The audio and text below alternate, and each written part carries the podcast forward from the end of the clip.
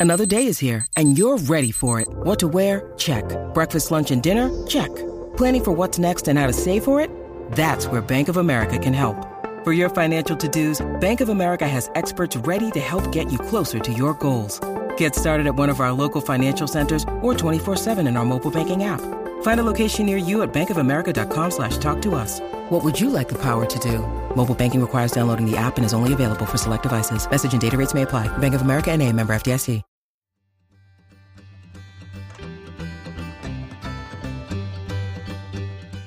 Welcome to As a Woman, Fertility Hormones and Beyond.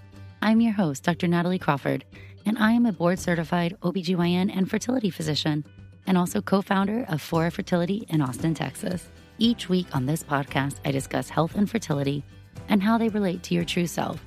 Become a part of the community of collaboration that amplifies others as a woman. I hope you enjoy the episode.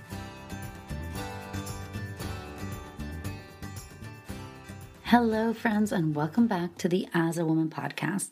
I'm your host, Dr. Natalie Crawford, and I'm a board certified OBGYN and REI, so I'm a fertility doctor. If you are new to the podcast, welcome. We are so excited to have you here. There are hundreds of episodes for you to go and search and do a deep dive so that you can learn more about your body, more about your fertility, or more about how to support others who are in this process you can go to nataliecrawfordmd.com and you will see that there's an option on the website for resources. On the resources section, there's a search bar, and you can search and find any topic you want. So if it's embryo transfer, like this episode, if it's IVF or PCOS or endometriosis, it is all going to be there.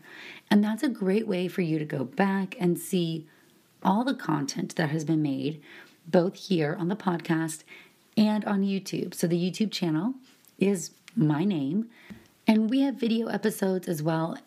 We have the podcast on YouTube, but we also have separate videos that are shorter, more bite sized pieces of content. So we're here to help you learn whatever your style is. I also want to encourage you to sign up for the newsletter at nataliecrawfordmd.com slash newsletter, fertility in the news, weekly updates, recipes. There'll be some of my favorite things for the holidays coming out. And we have re released some of the courses. So if you're really looking to deep dive into learning about your body, again, that's all on the website. Today, I want to talk about preparing yourself for an embryo transfer. Now, this may be a frozen embryo transfer, and that's probably what it is going to be for most people, but it also may be a fresh embryo transfer We'll briefly go over the differences, and then we'll talk about the workup you need prior, in my mind, and then lifestyle factors, questions you should ask. This episode is not deep diving into the protocols. I have an episode from a couple months ago that deep dives into all of the frozen embryo transfer protocols. So if you have protocol related questions, listen here and then back up and listen to that episode. All right, so to dive in, the first thing when we're thinking about an embryo transfer, let's just go over terminology. A lot of people think that embryo transfer automatically occurs in the same context, the same cycle, the same month as an IVF cycle. And when it does, that's considered a fresh transfer. This is confusing, but that's how IVF started. So, way back when, 40 years ago, 30 years ago, when embryo freezing was not as good as it is now. Embryo freezing at the blastocyst state, a day 5 or 6 embryo, is extremely successful, meaning almost all embryos survive the freeze thaw. Well, that wasn't the case originally. And so embryos were put immediately back into the body at the time when normal implantation would occur. So, original IVF, this is all that there was. If we back up IVF, in vitro fertilization, remember that every month you have a group of eggs that is released from the vault within the ovary. The number of eggs in that group is determined by how many eggs you have left. So, when you have more eggs remaining, more come out every month. The entire point of IVF is to try to take medications, hormones, at different times of the cycle than you normally would and in different amounts to trick the body. we are now trying to override the normal processing system. So instead of just having one egg ovulate, which is what normally should happen, that relies on very tight brain and ovary communication, we break up their relationship temporarily, override the system, and we try to get all the eggs that are there to grow. Everybody has a different number. In general, population based, you have fewer eggs as you get older because you run out of eggs. You're born with all the eggs you're ever going to have. Eggs come out every month. As the number decreases, fewer come out. But I am seeing more and more people who are young who have fewer eggs. That's a whole nother episode for itself about why that could be. Likely it is due to what we're seeing across medicine in all fields increase in inflammation, autoimmune disease, environmental exposures, food, lifestyle, what your mother did when she was pregnant to you when your eggs were highly susceptible. This is a weird world. That being said, just because you're young does not mean you'll have a lot of eggs. Just because you are older does not mean you will have a low amount of eggs. The thing that does change also with age is the genetic normalcy of the eggs. And I've talked about this before, but those eggs sitting in the vault since before you were born, they just degrade over time. So the older you get, even if you are the healthiest human being, your eggs are going to have more genetic abnormalities than when you are younger. Period. The end. Does it mean that every egg is genetically abnormal? After age 45, almost yes. There's almost no normal eggs. Over age 45, we would have to send off 50 to 100 embryos to try to find the normal one. Does that mean people can't get pregnant normally? No, it does happen. But most everybody who does, it is under age 45. And within there, most everybody who does, it's under age 42. And under there, most everybody who does is under age 37. You really start to see that egg decline after age 37. But the initial part of IVF has nothing to do with your egg quality. It is all about trying to get the eggs to grow. One of my biggest pet peeves on planet Earth is the fact that so many other fertility doctors, you know, I don't like to talk smack about my colleagues, but so many people will just make a protocol, the same protocol for every patient in their practice, and they will just power through regardless of what the results are. Meaning, somebody is well underperforming what you expect for them based on your AMH and your antral follicle count. I think you should get 20 eggs. We're going through the stimulation and we only see five growing, and we don't even have a discussion. I'm not going to act like there aren't times where you would proceed. There are. There's always circumstances where you say, hey, we expect you could get closer to 20 eggs based on the pre testing that we did, and I am only seeing five growing. Should we carry on? But so often people aren't given that discussion. So I know this is about embryo transfer, but let's just say for IVF, one thing I want you to know before you start is what is your antral follicle count and what is your AMH? What is an expected egg number? Now, every month the ovary does vary. So if we count 20 and you get 15, that's within normal range. But if we count 20 and you get 5, that is not. So you want to know where's that range of expectation. So IVF is using medications to get these eggs to grow and then taking them out of the body. When you take them out of the body, we are considering that like the day of ovulation or day zero. They are then fertilized with sperm. Remember, eggs have to be fertilized within 24 hours, and then embryos grow and develop. And nomenclature is important here. So let's think about zero, day of egg retrieval, equals day of ovulation. One is that next day where you can see if these eggs have accepted fertilization. Then they grow to day two, three, four, five, six, sometimes seven. Day five and six is the normal day of implantation. A blastocyst embryo on day five or six should be 200 to 300 cells. It has expanded. There's an inner blastocoel cavity.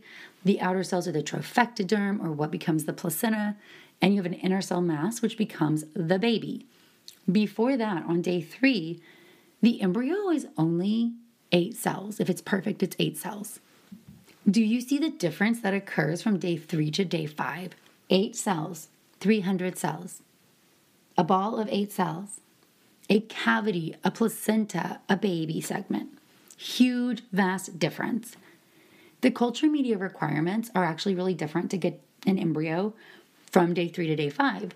So, again, roll back OG IVF, we couldn't grow embryos to the blastocyst state. We didn't have genetic testing. So, we would take these embryos on day three, pop a whole lot of them into the body. I say the collective we, fertility doctors, not me. I was not practicing then. But you would throw a whole lot of day three embryos in somebody. They didn't survive the freezer well. They weren't all going to be normal. They weren't all even going to make it to the appropriate stage, and you would just wish for the best.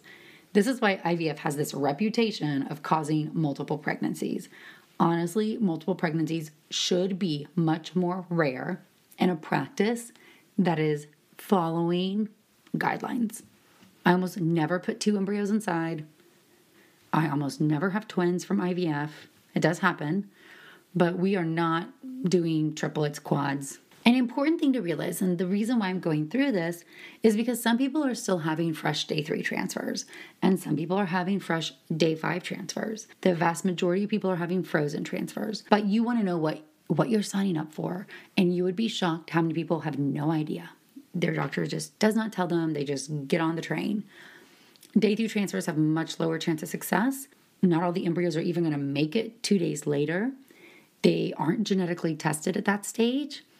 And if we think physiologically, they are literally hanging out in your body for a few days waiting to implant, which is not normal. Normally, on day three, they would still be in the fallopian tube. I am a big believer grow them to blast. The idea, here's my honest thought about why people still do day three transfers because they paternalistically decided that you could not handle not having a transfer. And it'd be better to put an embryo inside your body, charge you for the transfer, let you think you have a chance of pregnancy versus having to have the difficult conversation of, oh, I'm so sorry, none of your embryos made it to the blastocyst state. That's not a fun conversation to have, but it happens.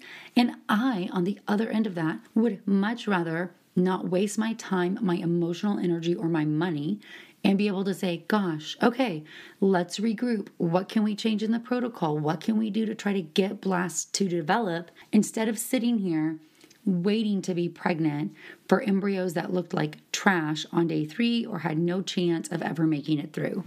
I feel very strongly about that because there are so few scenarios anymore where a day three transfer should be indicated.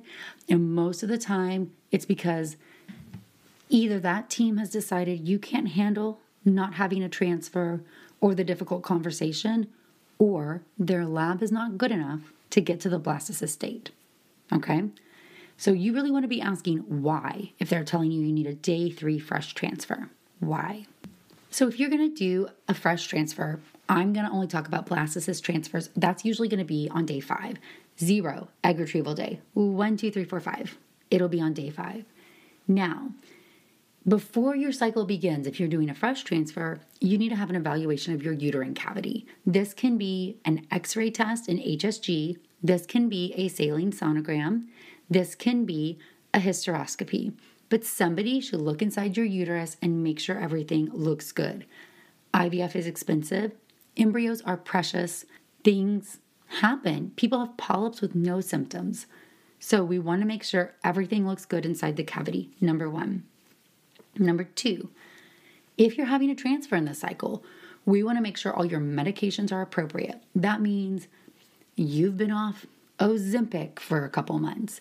You're not taking any medications that are contraindicated in pregnancy, so you've switched over your blood pressure medication. We want to make sure that your thyroid's okay, that you don't have any insulin resistance or diabetes, that your vitamin D is okay. You need to be taking a prenatal vitamin, which has omega 3 fatty acids, and folic acid. You know, these prenatals are so crazy right now. So many of them have methylated folate, which I like methylated folate as Natalie the human who is not trying to get pregnant.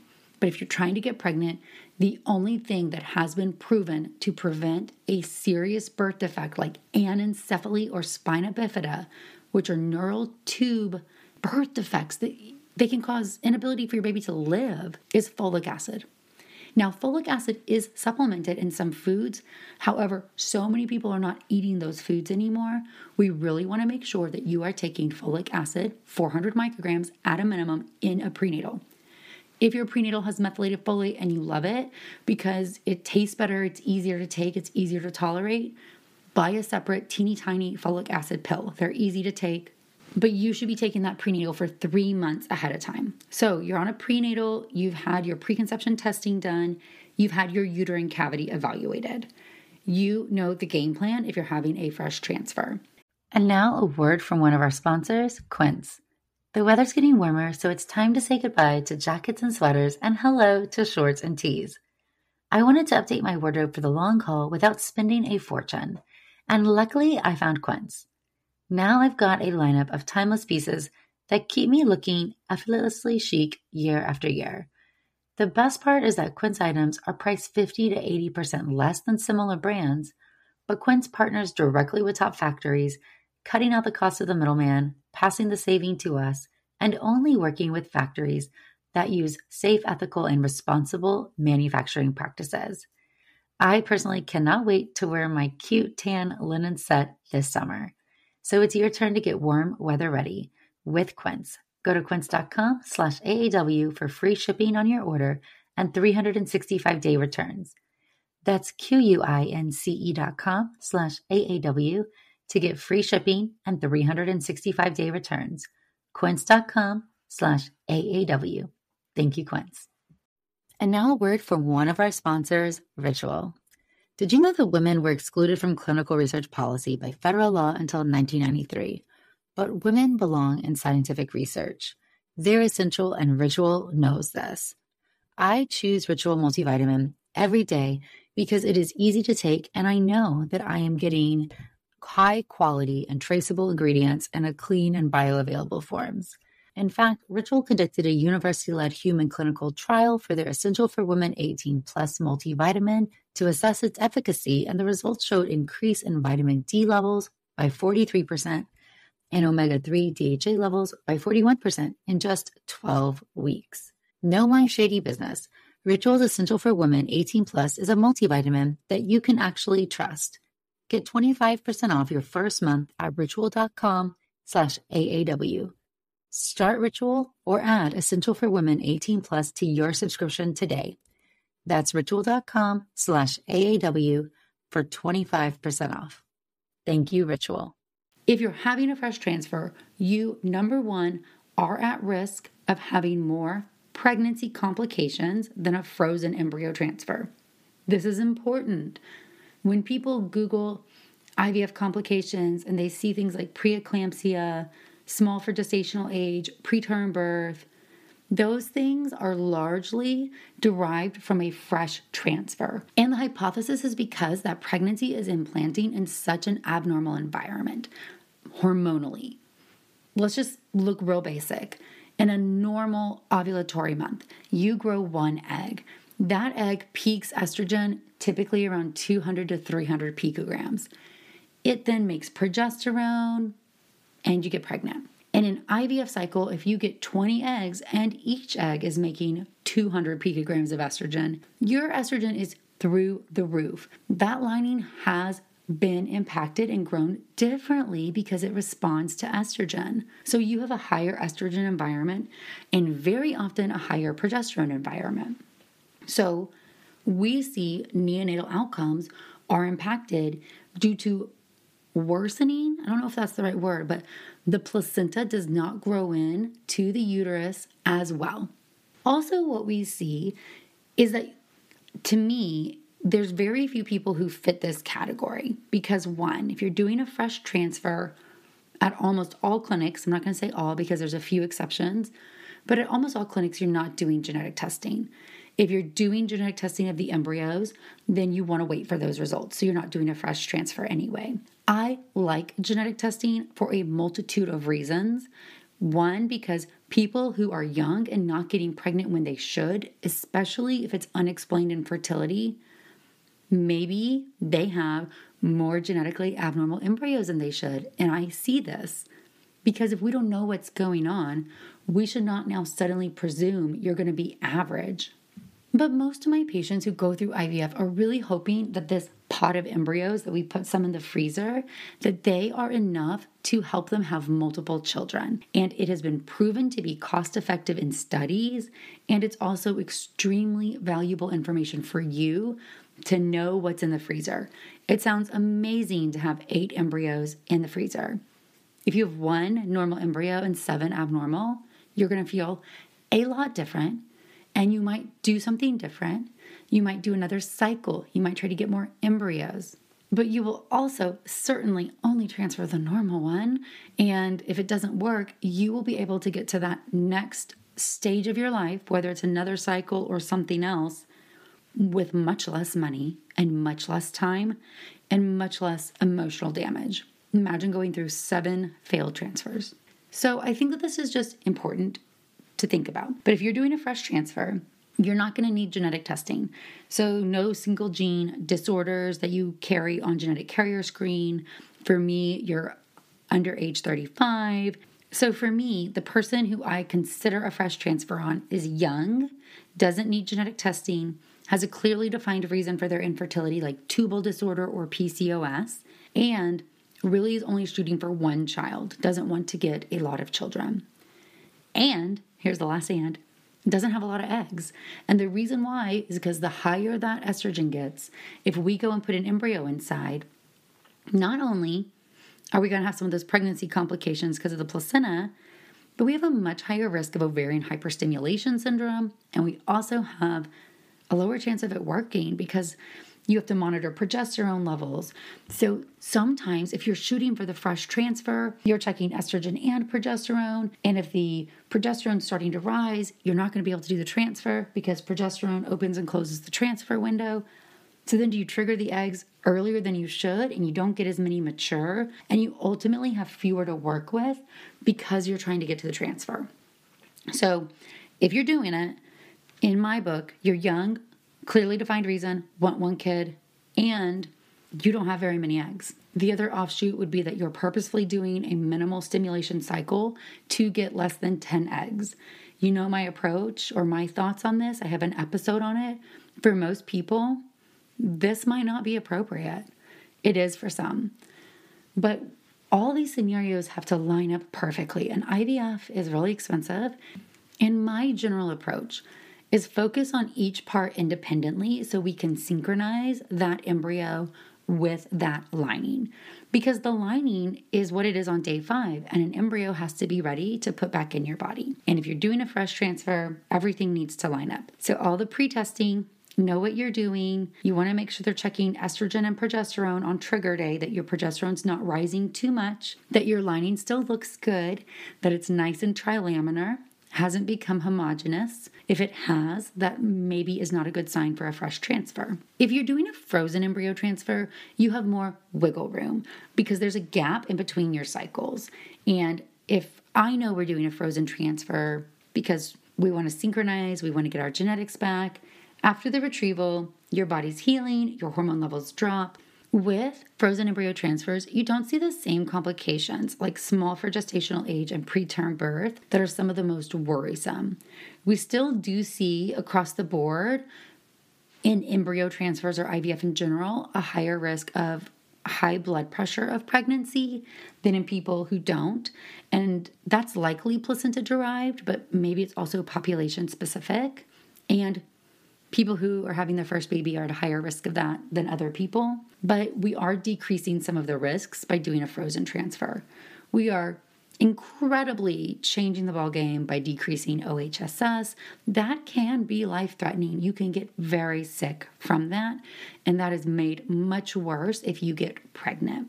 But I'm a controlling girl, and you guys know this because I like to control for things. So, this gives me the opportunity to check your uterus after the IVF cycle and to walk through did we get enough embryos to meet our goal? Do we need to consider another cycle? And think about the different protocols that exist for the frozen transfer.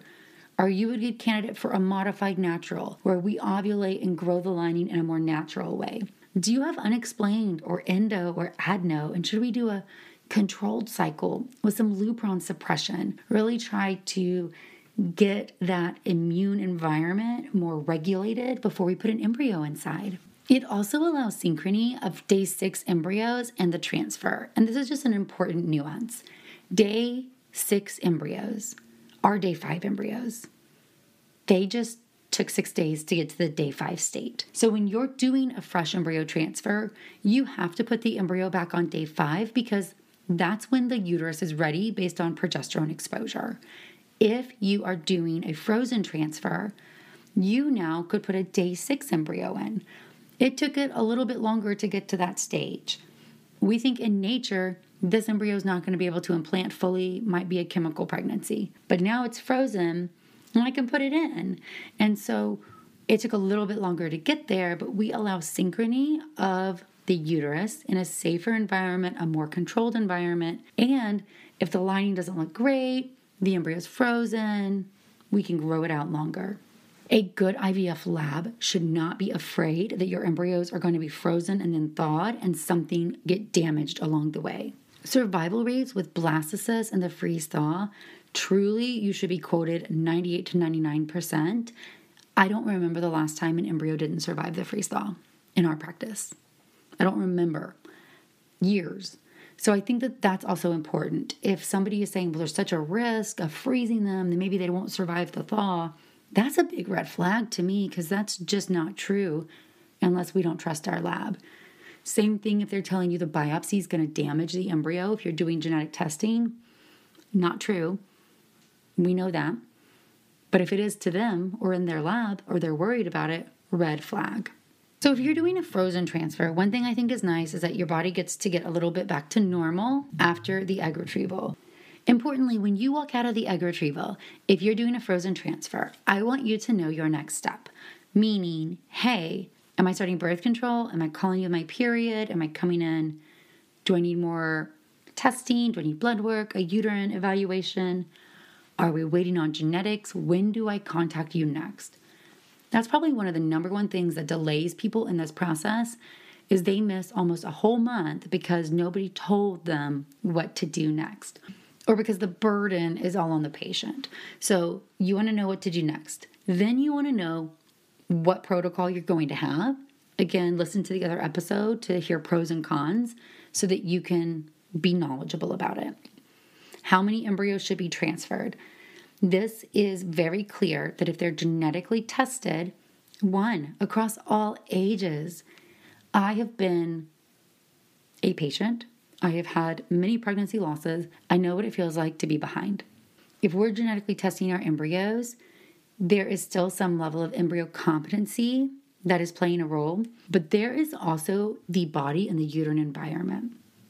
And I do not think it is smart to put two of those precious embryos in the same environment, especially as we're still trying to figure out what may be the best for you.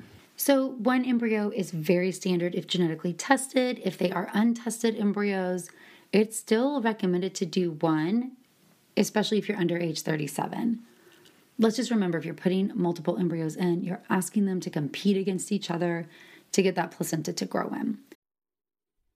And now, a word from one of our sponsors, Apostrophe. With the temperature starting to warm up, I'm so excited the summer is around the corner and getting ready and looking forward to the summer months.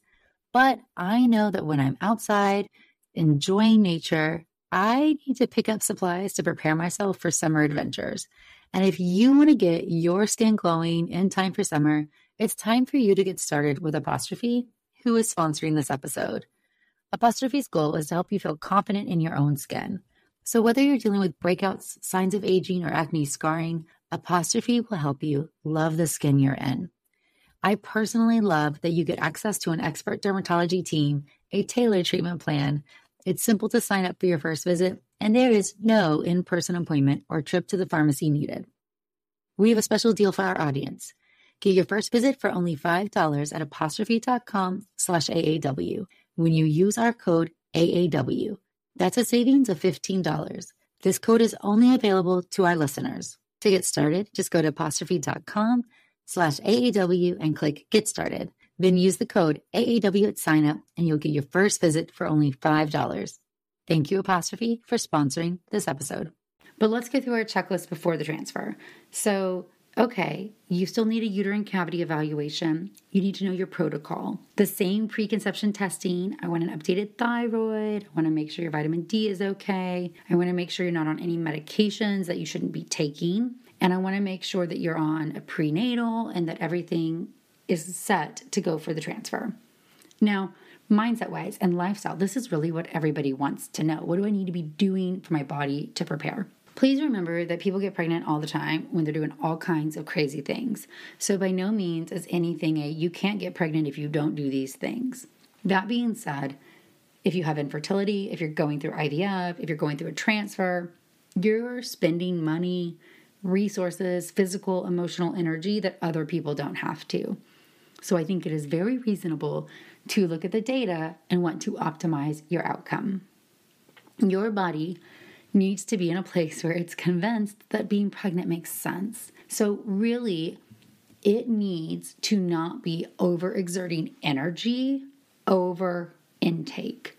So, so often I see people who are still calorie restricting, trying to lose weight, over exercising, training for a marathon while we're going through this process. You will have restrictions for IVF because your ovaries are growing. If you're doing a fresh transfer, those restrictions are going to stay for a long time because the ovaries are going to stay big. So, if you are a big exerciser, I have some athletes who are patients and telling them to limit working out or cut it back, that's a big deal because that's how they manage stress and that's their career. But if you're one of those people, a frozen transfer 100% makes sense for you because you'll recover from the hardest part, which is the IVF, that's when your hormones are the most changed.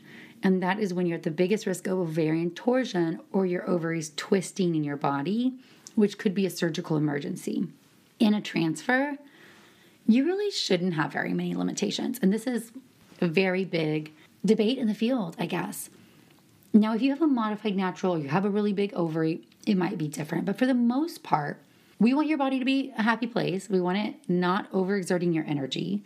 So you still need excellent sleep. Take your vitamins. Try to decrease your stress. I tell patients still work out. This maybe isn't the time to be trying to get a new personal best or to be really maxing out on reps. Because those things, by the nature of what they are, purposely strain your body, right? You're straining your muscles to break them down so they can rebuild. We don't want your body, your brain. Your brain is a human brain, and primitive human life didn't do what we do now. So if it sees all this muscle breakdown and this calorie restriction, it starts saying, oh my gosh, are, are we running? Are we on the move? Is there a war? Is there a famine? And it starts going into this stress mode that maybe is not the best place to be pregnant. So, we want you to take care of your body in a nourishing way. Healthy foods, fruits, veggies, whole grains. Really try to limit the things that could have weird stuff in them. Your processed meats, your processed foods, sugars that are added. And by no means does this mean never, right? But if you're making good choices on the majority of days, then on somebody's birthday, not a big deal. But make good choices most of the time so you're getting lots of good nutrition from your food because that is also a way that our body gets stressed from what we intake. Alcohol, marijuana, cigarettes, nope. Things like acupuncture, that can be very helpful, but it's not mandatory. It is just as helpful as sham acupuncture. That doesn't mean that those aren't important, both of those scenarios are better than nothing. So, stress reduction has been shown to be helpful. I always say it depends on you, and everybody's going to respond different to acupuncture. So, I don't like somebody to try it first time, the day of the transfer, or right before. But if you try it and you like it, that can be something great to add in. I certainly have patients who need it scheduled in their day their week in order to go. But know that you can get the same stress reduction from understanding your body, whether it's meditation, really calm yoga, a walk outside with the birds, sitting on the back porch, journaling, therapy. There's a lot of different things you can do. So figure out what brings you that ah, feeling and then lean into that. I also think there is something to be said to Tell people in your life who are very close to you.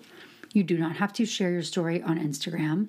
You don't have to be a fertility blogger. You don't have to do any of that. But telling your best friend can be really powerful because they can't support you if they don't know what you're going through. Not every embryo is going to implant. If you are under age 35 and you have not genetically tested your embryo, you are going to have usually between a 40 to 50% chance of success. If it's genetically tested, typically it's going to be 65 to 70% in that age range. Neither of those numbers are 100. Not every transfer works. One of the hardest things about my job is that I don't have 100% success for every transfer. Now, many patients have great success on the cumulative because I've got patients who listen and are on a journey and we listen to their body and we make modifications and we personalize treatment to get to where we need to go. But it's not always on the first time. And if we're talking about preparing for embryo transfer, so many people are certain that IVF will work for them on the first transfer that they are so devastated that it doesn't, they can't even move on. And we know from studies that emotional distress is the number one reason why people drop out of fertility treatment. Same thing with baby two. If the first transfer worked and you're coming back to me for baby two, and now we do a second transfer and it doesn't, it doesn't mean that something's now wrong. Not every embryo has the ability to become a baby. And that's really important to wrap our mind around it.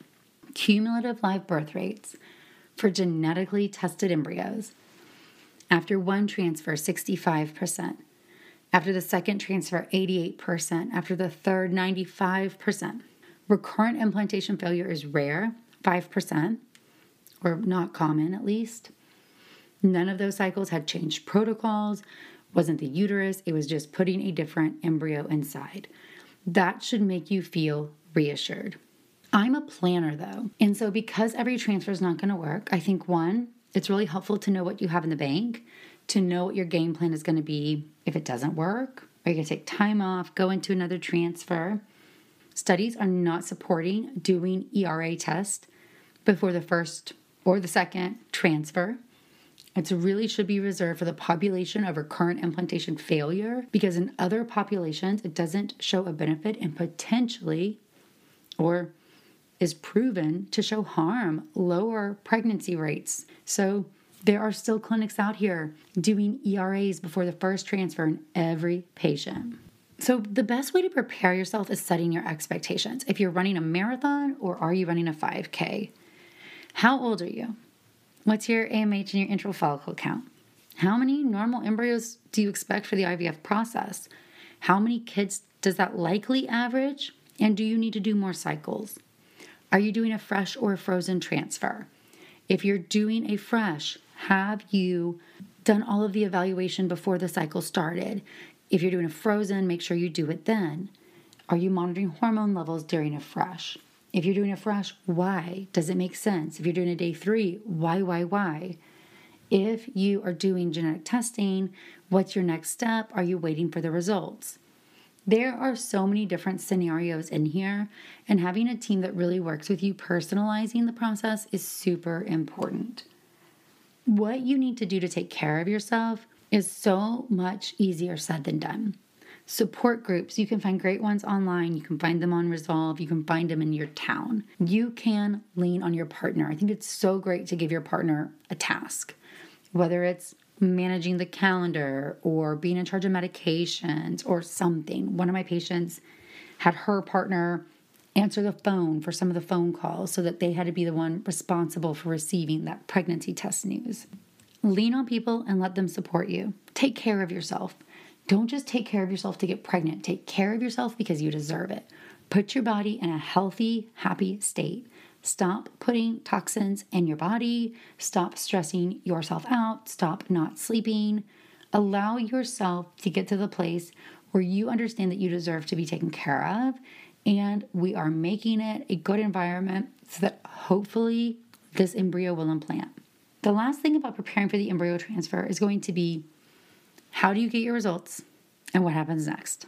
Does your doctor call you? Does a nurse call you? Is it put in a portal? Is it sent in an email? I'm not saying one's better than the other, but pick one.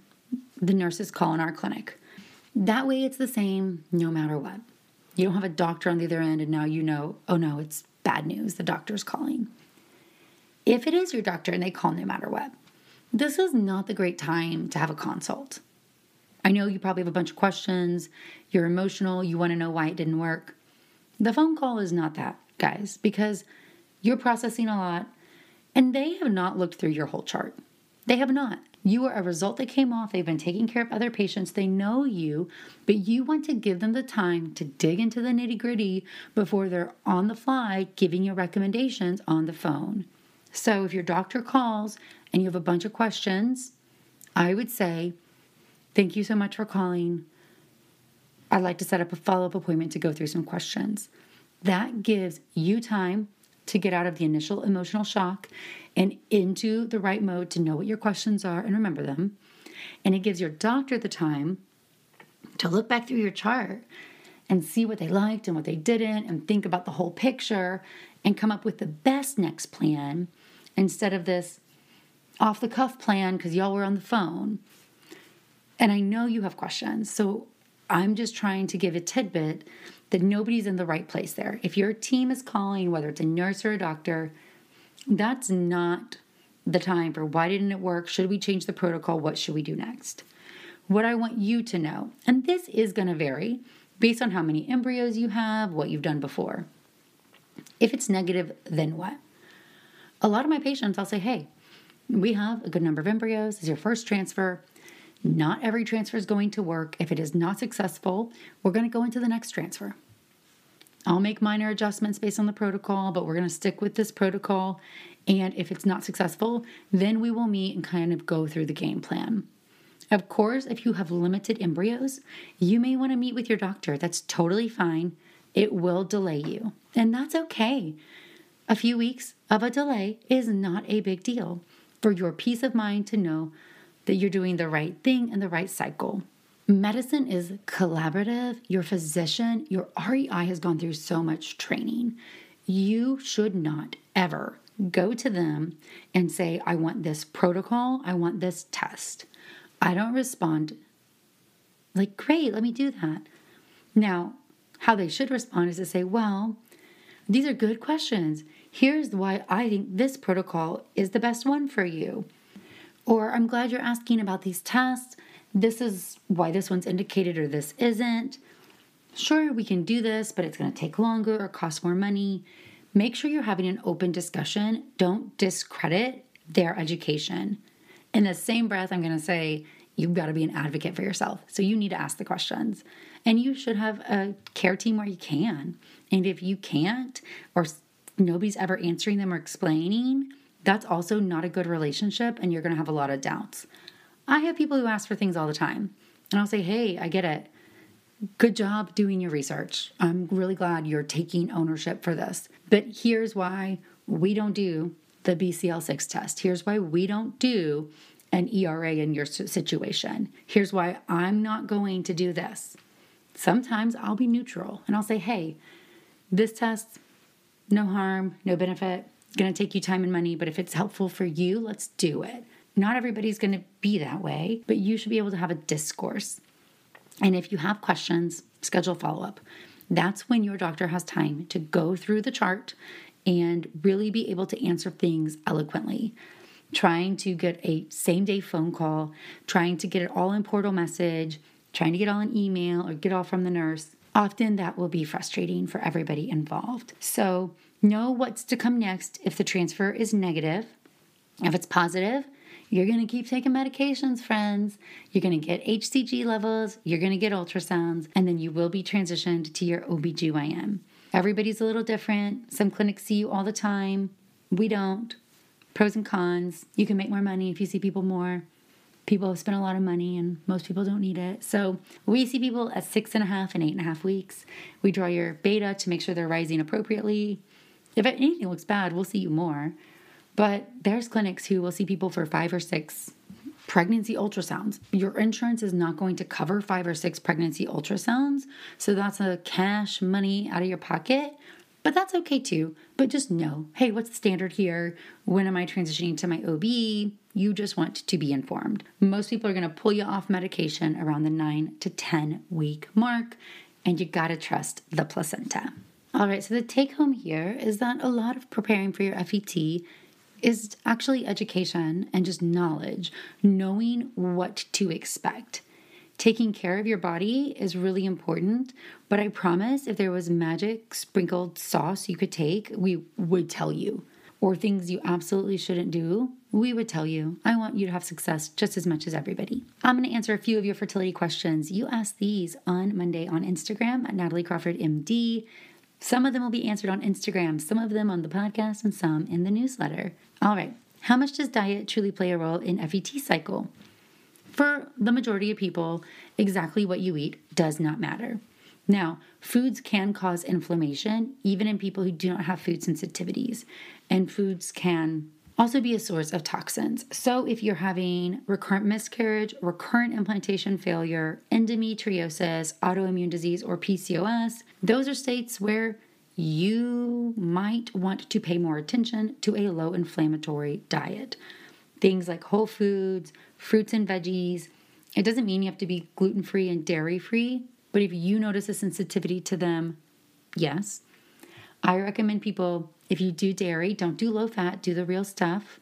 I am a believer that fruits and veggies are really what you need. So, my favorite fertility diet is going to be to limit your meat. Meat, red meat, there's goods and bads, but we're going to group it together, has been associated with lower blast development and lower success rates with endometriosis patients. So, let's say I like one serving of meat per day meatless Mondays, so no meat on Monday. And of those servings of meat, only one time per week will it be red meat. That is going to force you to up your veggie intake significantly and your legume intake, and those things are very good for you. So, diet's not going to make or break it, but it's the whole picture, it's your whole body. So, especially if you have a diagnosis that is potentially on that inflammatory pathway, really think about a low inflammation diet throughout this process to try to just be as healthy as possible. How safe after my C section is it safe to do another transfer? I want another baby ASAP. Every clinic is different and recommendations are different. What we like to do is we will do a transfer in the one year birth month from when you had your baby. That way, your uterus has had at least an entire year to heal up. We do know that when the inter pregnancy interval is closer together, especially if you've had a C section, you do pose certain increased risks or complications, and we don't want to put you through that. But your clinics are going to be different. So for my patients, I say, hey, if you want to go ASAP, reach out at the nine to 10 month mark postpartum. I want you to be done breastfeeding. And then we can look at doing the testing we need and getting everything lined up for a transfer to be at that 12 month mark if you want to proceed as fast as possible. I had a miscarriage after a genetically normal embryo. What tests should I do? So, number one, I'm so sorry. Number two, this does happen. It's not common. It's much less common than miscarriage in untested embryos or in natural cycles. Most of the time, it still is the embryo, and that's just an important concept. 65% is not 100, and a lot of that is the embryo, meaning not every embryo, even if it's genetically normal, has the right cells to divide, doesn't make organs appropriately, doesn't have the right metabolism. So, likely there's nothing you could have done differently. Now, depending on the stage of it, I often will make sure that the uterus is healed up appropriately after. So, if you had to have a D&C or you took misoprostol, do another saline sonogram, make sure the uterus is healed, that you didn't miss a septum or something else like that, or there's no scar tissue from the loss. Honestly, it depends on the full picture. Standard recommendations is nothing after one loss, but often you might have other losses in there. So, things that can be considered could be thyroid screening, thyroid antibodies for autoimmune disease, checking for diabetes, checking for clotting disorders. Those are going to be more common things, but still ultimately uncommon. Most losses are still just unknown, random, and due to the embryo. Now, if you have endometriosis or potentially have endometriosis, or adenomyosis, painful periods, pain with intercourse, might be something to talk to your doctor about because there might be a protocol that could be better in the next transfer. And the last question is how to remain positive after a failed transfer. It's all perspective. I'm not going to act like it's not hard because it is. Knowing that it's not always going to work and knowing what you're going to do if you get that negative result really can help you the most. I usually tell patients schedule something for yourself. Go get a massage, go out to with friends, do something for you because you need it and you deserve it. It's hard, it is a loss. It is not like a normal negative pregnancy test. It's a loss and I treat it like such and you should. If you've shared it with friends, call and tell somebody. Tell your mom, your sister, your best friend, tell your partner, obviously. Be sad, mourn it. Give yourself the space to grieve before you hop in and then have that consult, get into that mentality of let's do everything possible. I want to be educated. And if you're listening to this, you're doing one thing that you can, which is learning more about what to do. So remember that most people will get there. I know it feels really hard, but you're not alone. If you're in a room with 35 to 40% of my patients, you're not by yourself. So just remember that. You're not alone. This is the walk we walk not every transfer is going to be successful. All right, friends, thank you so much. Again, Natalie Crawford, MD on Instagram. You can ask your questions. Hope you guys have a good one. Thanks, friends.